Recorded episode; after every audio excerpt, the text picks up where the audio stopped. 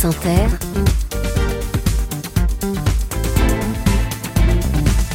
le 7-10. Léa, à votre micro ce matin, chanteur-compositeur. Bonjour David Hallyday. Bonjour. Merci d'être avec nous ce matin. Merci de me recevoir. Si vous étiez un livre et un défaut, vous seriez quoi? Oula, on commence fort ce matin. C'est toujours comme ça que ça commence. Un livre, ah bah, ils font choisir euh, un simplement? Oui, un seul. Un seul. Voilà, ça c'est compliqué parce qu'il y en avait euh, pas mal. Euh, alors un qui n'est pas du tout euh, littéraire, mais qui, qui, qui m'a servi euh, à mes heures de, de, de perdition un petit peu, c'est le livre tibétain de la vie et de la mort.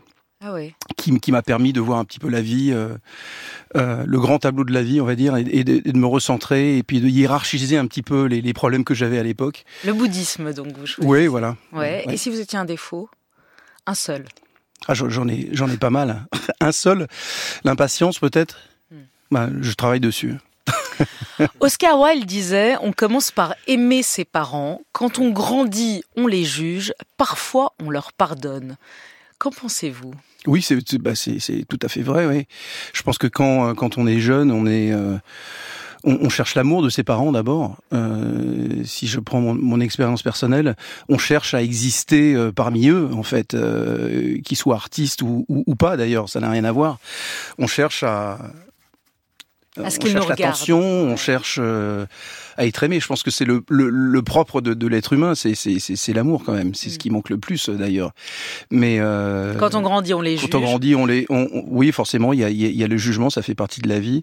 Et parfois, on leur pardonne. Parfois, oui, ça dépend de, de la, de, de, de des, des, circonstances et euh, ça dépend de, de, de ce qui s'est passé un petit peu de l'expérience. Vous avez pardonné, vous? Oui, oui, je, je pardonne, euh, on va dire à 99%. Il y a des choses qui sont, euh, je pense qu'il faut pardonner parce que sinon euh, on n'arrive pas à avancer. Je pense que ça sert à, à, avancer personnellement, à se sortir de, voilà, de se libérer et, s'alléger, on va dire. Pas facile d'être le fils de deux monstres sacrés, pas facile de trouver sa place, son chemin, c'est ce que vous racontez dans cette autobiographie que vous sortez euh, au Cherche Midi. Meilleur album, ça s'appelle. Et c'est la première fois que vous écrivez, David Hallyday. Ce livre est étonnant. Il est étonnant, il est touchant et il marque euh, par votre humilité, par votre pudeur. Au fond, on a l'impression qu'il y a un paradoxe avec vous. C'est que vous êtes à la fois extrêmement connu depuis la, seconde de votre naissance. Je pense que votre taux de notoriété en France est euh, 100%. Et en même temps que les Français vous connaissent pas vraiment. Est-ce que c'est pour corriger ça que vous avez écrit ce livre? Ça en fait partie, mais c'est d'abord pour laisser des traces chez moi, parce que je pense qu'un livre, aujourd'hui, on écoute de la musique euh, sur les plateaux, on garde rien finalement. On est, euh, le CD est, bientôt obsolète, on a, bon, le, le, vinyle revient un petit peu, donc on peut garder des choses comme ça. Mais un livre, c'est quelque chose qui reste ou dans une bibliothèque, mais qui existe, qui est toujours là, si, si on a besoin de, de, de le lire ou de relire.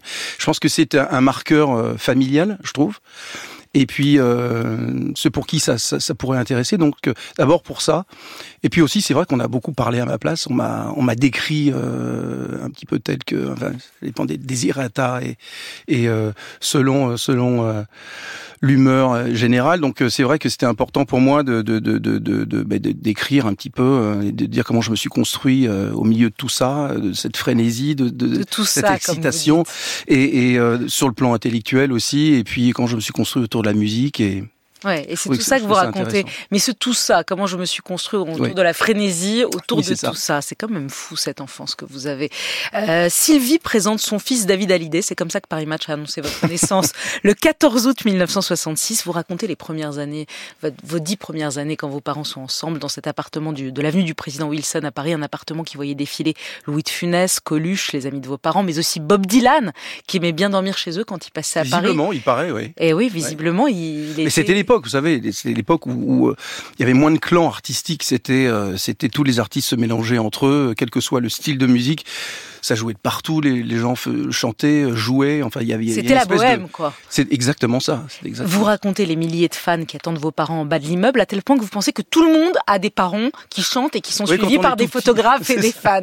oui, quand on est tout petit, qu'on comprend pas bien le monde dans lequel on, est, est arrivé et dans, dans, dans, quelle famille on est, euh, on est arrivé sur, Terre, on se demande, on pense que quand on est tout petit, hein, que, tout le monde fait la même chose. Que moi, je me souviens avoir demandé à, à certains de, de, de, de, mes petits camarades euh, et toi ton père il chante quoi? Et ta mère elle, elle danse aussi elle fait euh, donc c'est rigolo.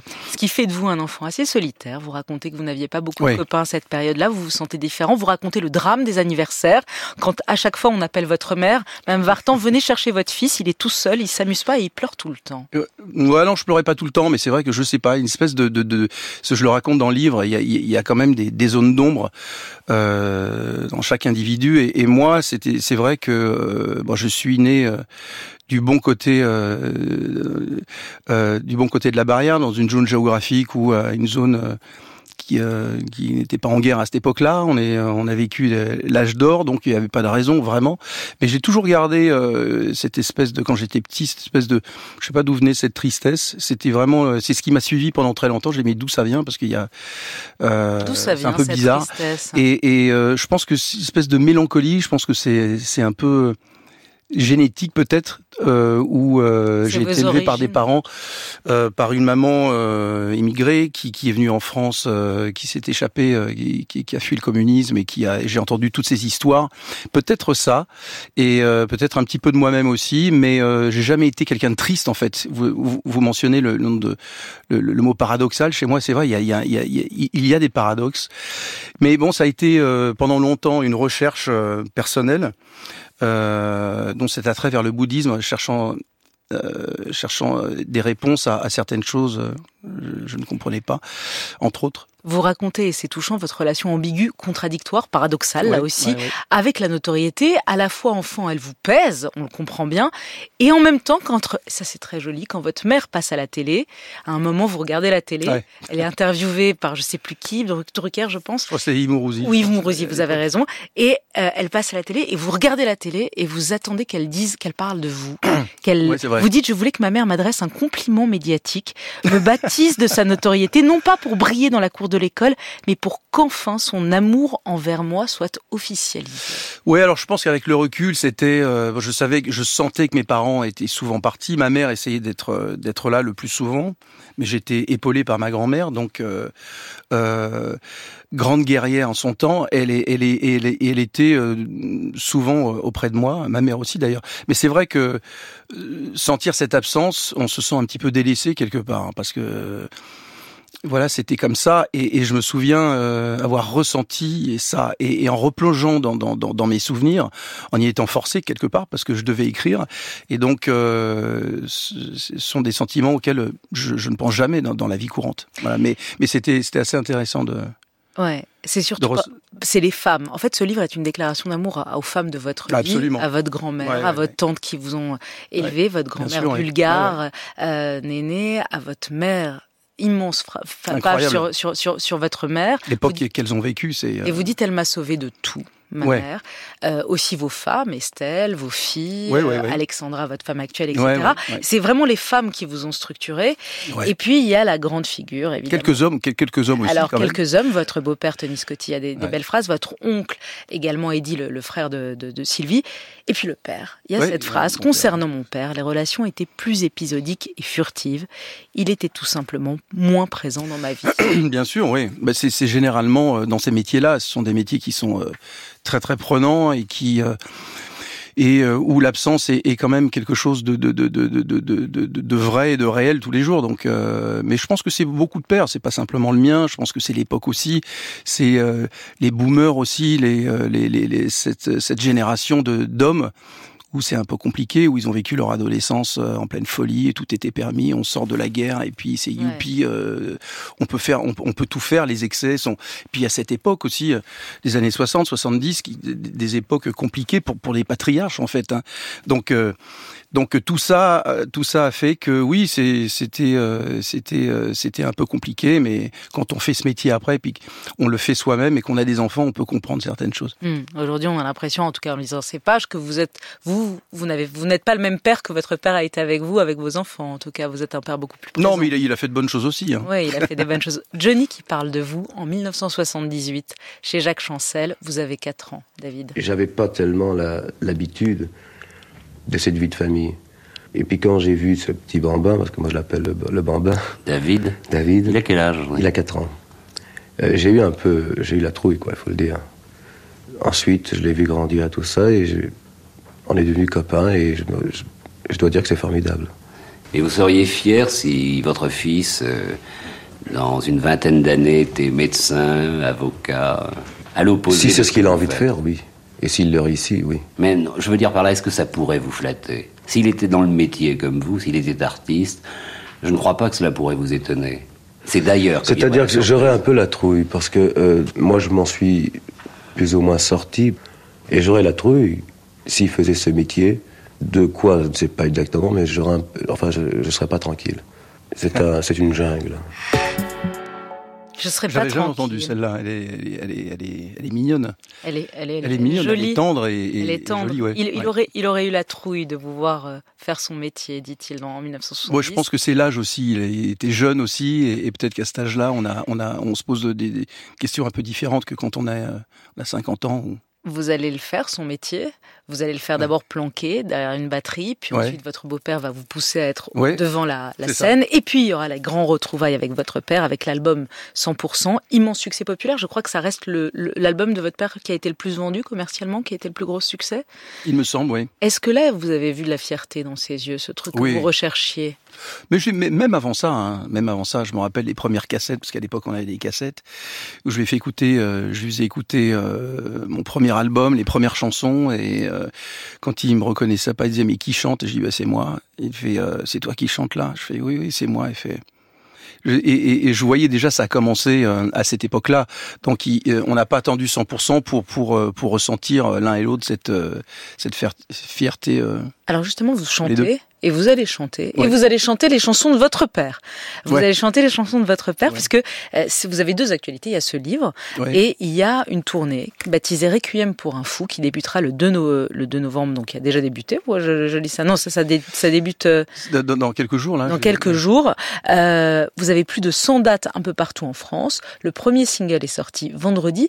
Euh, ça, c'est Requiem pour un fou. On va l'écouter. On va écouter un extrait. Mais pourquoi cette idée de vouloir chanter partout en France l'année prochaine euh, les tubes de votre père?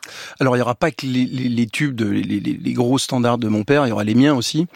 En, fait, c'est- une idée euh, qui m'est venue. Euh, c'est euh, c'est pas un concours de circonstances, c'est-à-dire que ce livre m'a plongé dans mes souvenirs et a, a- a attisé ma curiosité dans, dans des domaines euh, différents. C'est-à-dire j'ai réécouté 100%. J'ai, il y a, j'ai, euh, je me suis dit, bah tiens, je me rappelais à l'époque quand on m'a demandé de, de, de composer ce- cet album où j'avais pas le, le, le fil rouge de cet album et je l'ai trouvé euh, comme ça en réécoutant les, les, les anciennes chansons de mon père et je me suis dit qu'un jour si je pouvais euh, tenter de, de, lui composer euh, les chansons que que j'aimais bien quand j'étais euh, quand j'étais gamin et que j'entendais à travers les murs ben c'est c'est euh, C'est maintenant. c'était c'était vraiment euh, quelque chose qui était importante Requiem pour un fou Ouais. par David Hallyday. Je n'étais qu'un fou, mais par